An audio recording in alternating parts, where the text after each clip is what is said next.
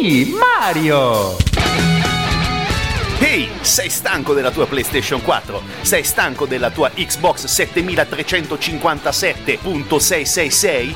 Bene, allora Radio ad 8 bit. Gioca responsabilmente.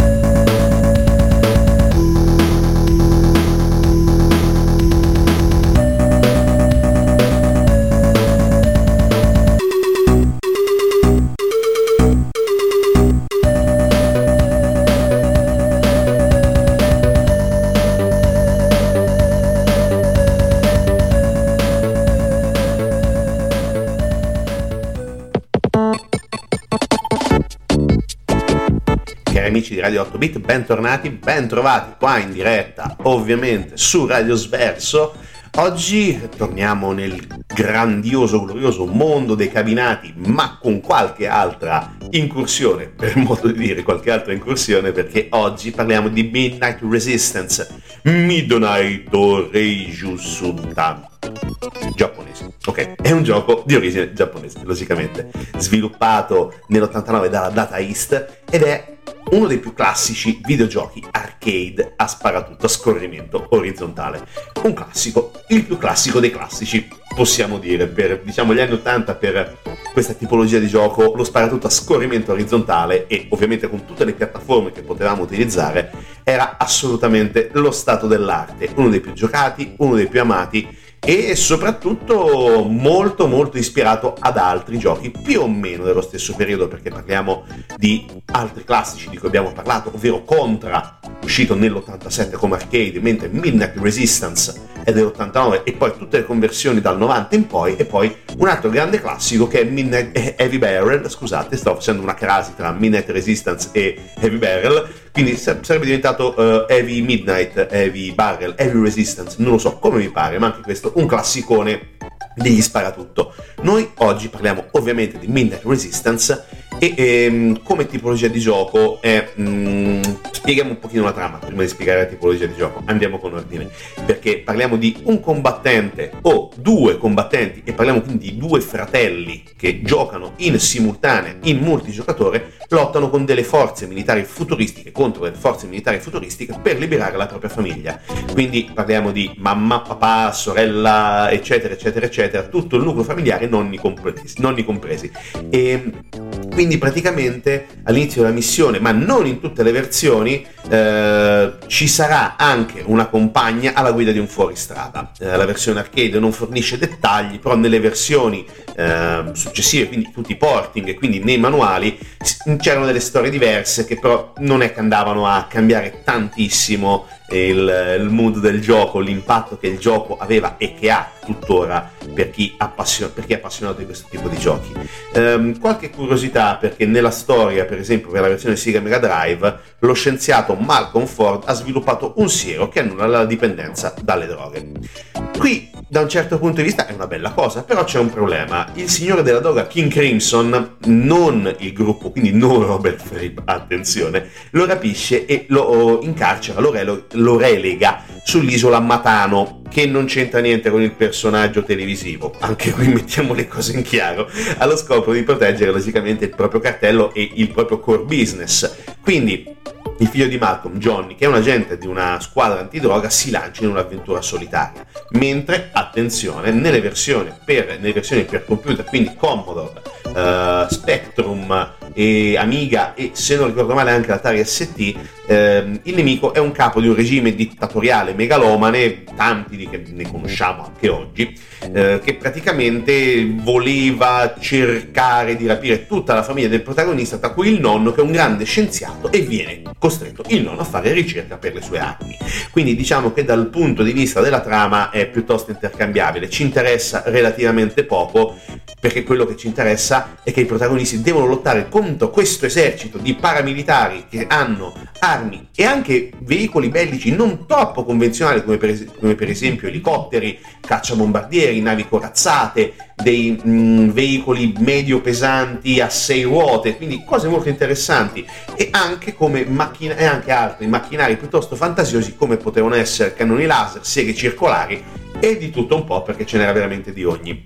Le ambientazioni sono eh, molto particolari perché all'interno del gioco troviamo oh, diversi livelli ma anche logicamente delle ambientazioni diverse, quindi se noi per esempio consideriamo tutto quello che troviamo all'interno di un classico gioco di questo, di questo tipo, troviamo logicamente un, uh, un esterno della città, troviamo la zona del centro della città, le cascate, la giungla, insomma troviamo una serie di livelli ben definiti ma soprattutto anche molto molto particolari come per esempio quello della cascata che eh, è anche molto particolare dal punto di vista grafico con un bel effetto per i tempi logicamente di acqua che scorre. Noi che dobbiamo logicamente combattere con tutto quello che ci troviamo di fronte. Benone adesso continuiamo ad ascoltare la musica da Midnight Resistance e poi logicamente torniamo per ulteriori chiacchiere in vostra compagnia e in nostra. Speriamo su Radio 8 Bit ovviamente sempre su Radio Sverso. A tra poco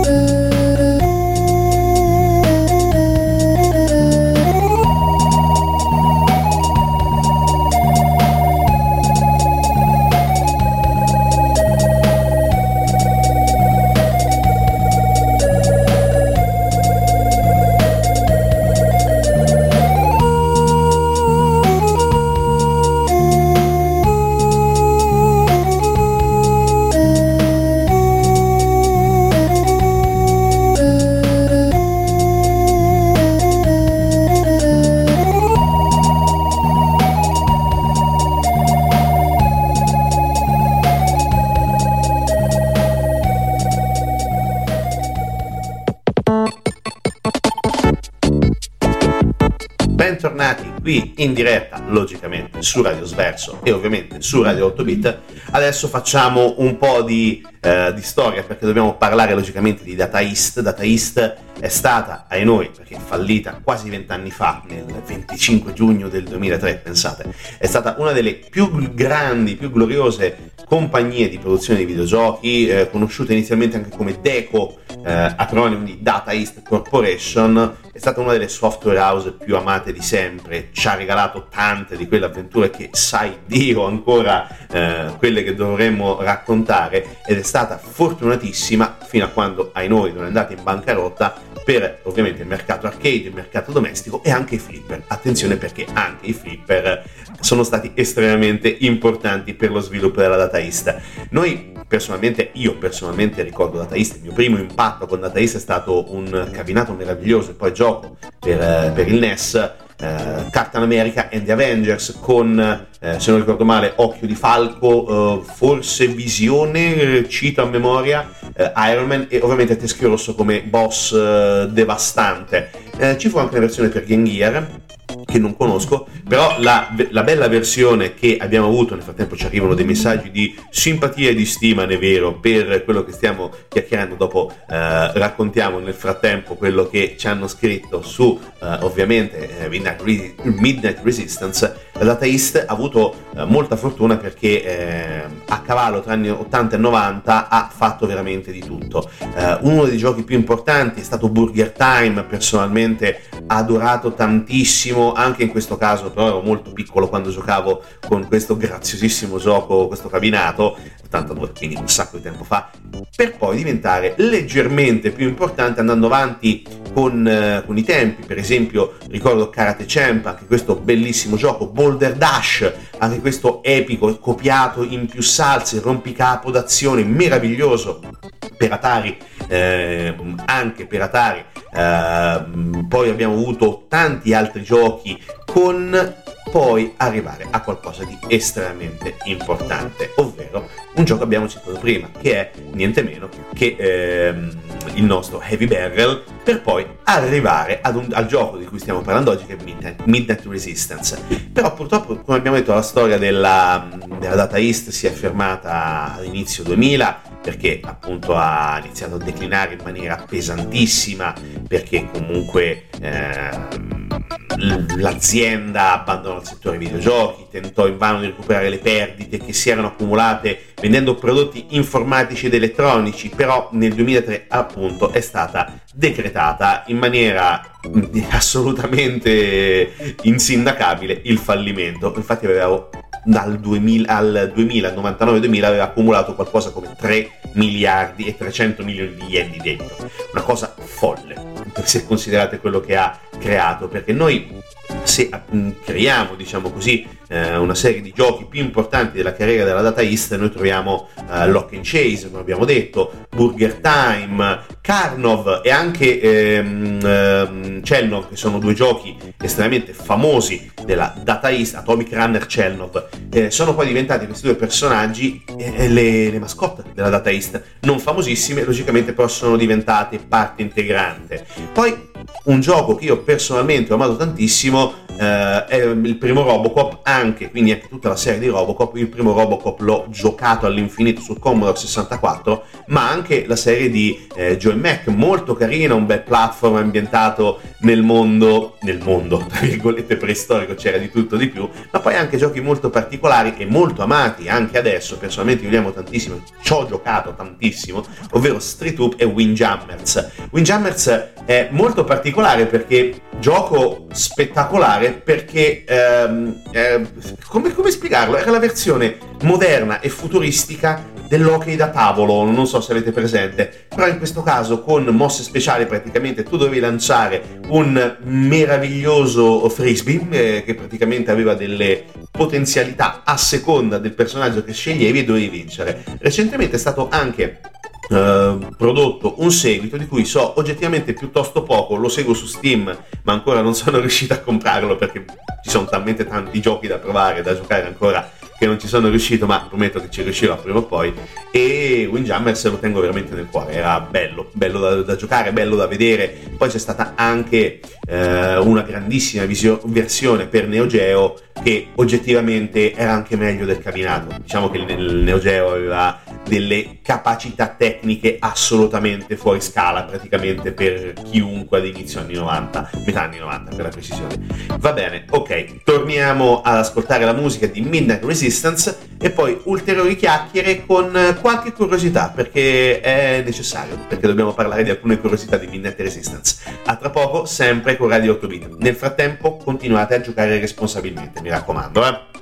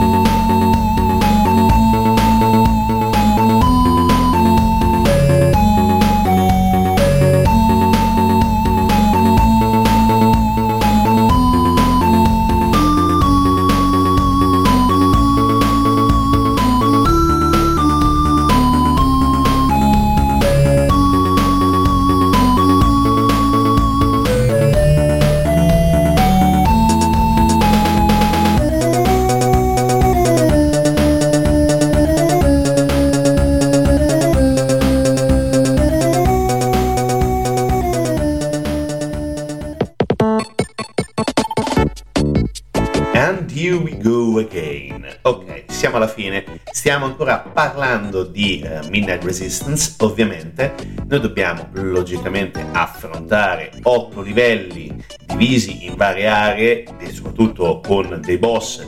Molti di questi iconici, soprattutto quello del, eh, dello stage 4, molto difficile anche da gestire, però giocateci, ne vale veramente la pena. Si trova anche in emulazione, si trova eh, tranquillamente in eh, più versioni. Se avete per esempio un'Amiga ancora funzionante, lo potete trovare, lo potete anche caricare se avete il mini Amiga. Eh, per Commodore 64, che altra cosa, io avevo il Commodore 64, ho il Commodore 64, meglio, e personalmente amo tantissimo la versione del Commodore 64, molto bella, molto ben riuscita e ovviamente anche quella uh, probabilmente migliore oltre all'arcade che è quella per Sega Mega Drive. Uh, Sega Mega Drive che è stata uh, versione trasformata da una uh, famosa casa di produzione chiamata Opera House, versione Mega Drive, diciamo, mentre Special FX per i computer. Mentre per quello che riguarda la pubblicazione, se ovviamente consideriamo Data East con il cabinato e il detentore, diciamo così, del marchio,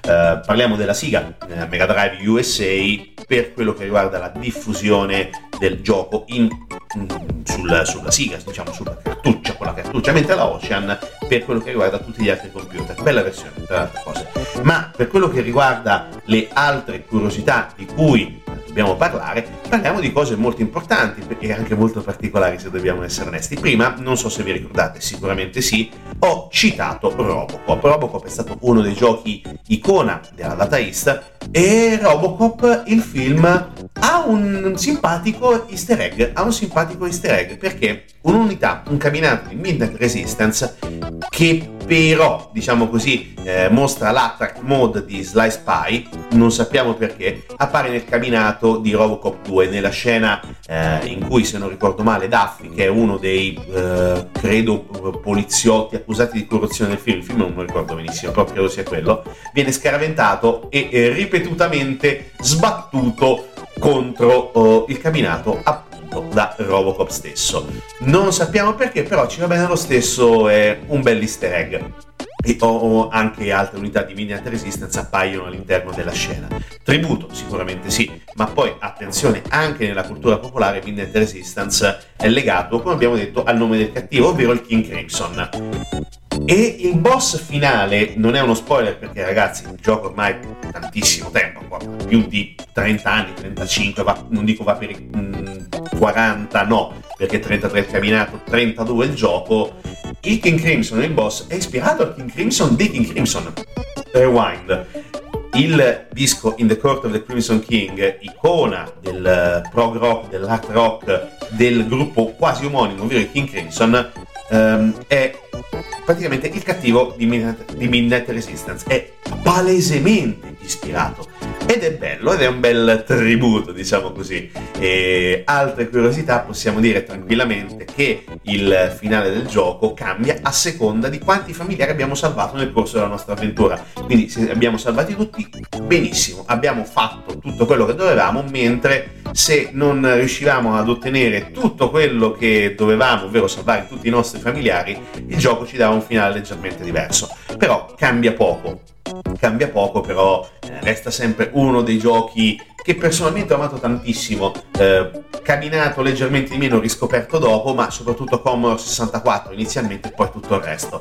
Difficile, non impossibile, però oggettivamente dava una bella sfida, se avevi non troppi anni era abbastanza frustrante, soprattutto lo stage della nave da guerra che era formata da tre parti principali, le torrette posteriori, il, um, uh, le torrette anteriori, i lanciarazzi, il radar e poi il boss finale che era assolutamente tosto da combattere. Va bene, credo che abbiamo chiacchierato come al solito un'infinità, nel frattempo e come al solito noi ci troveremo la settimana prossima, credo, a parlare con un nuovo gioco, ovviamente sempre qui su Radio Sverso, noi vi diamo appuntamento a tra sette giorni, continuate a giocare responsabilmente, ascoltare le dirette streaming e ovviamente giocare responsabilmente. Alla prossima settimana.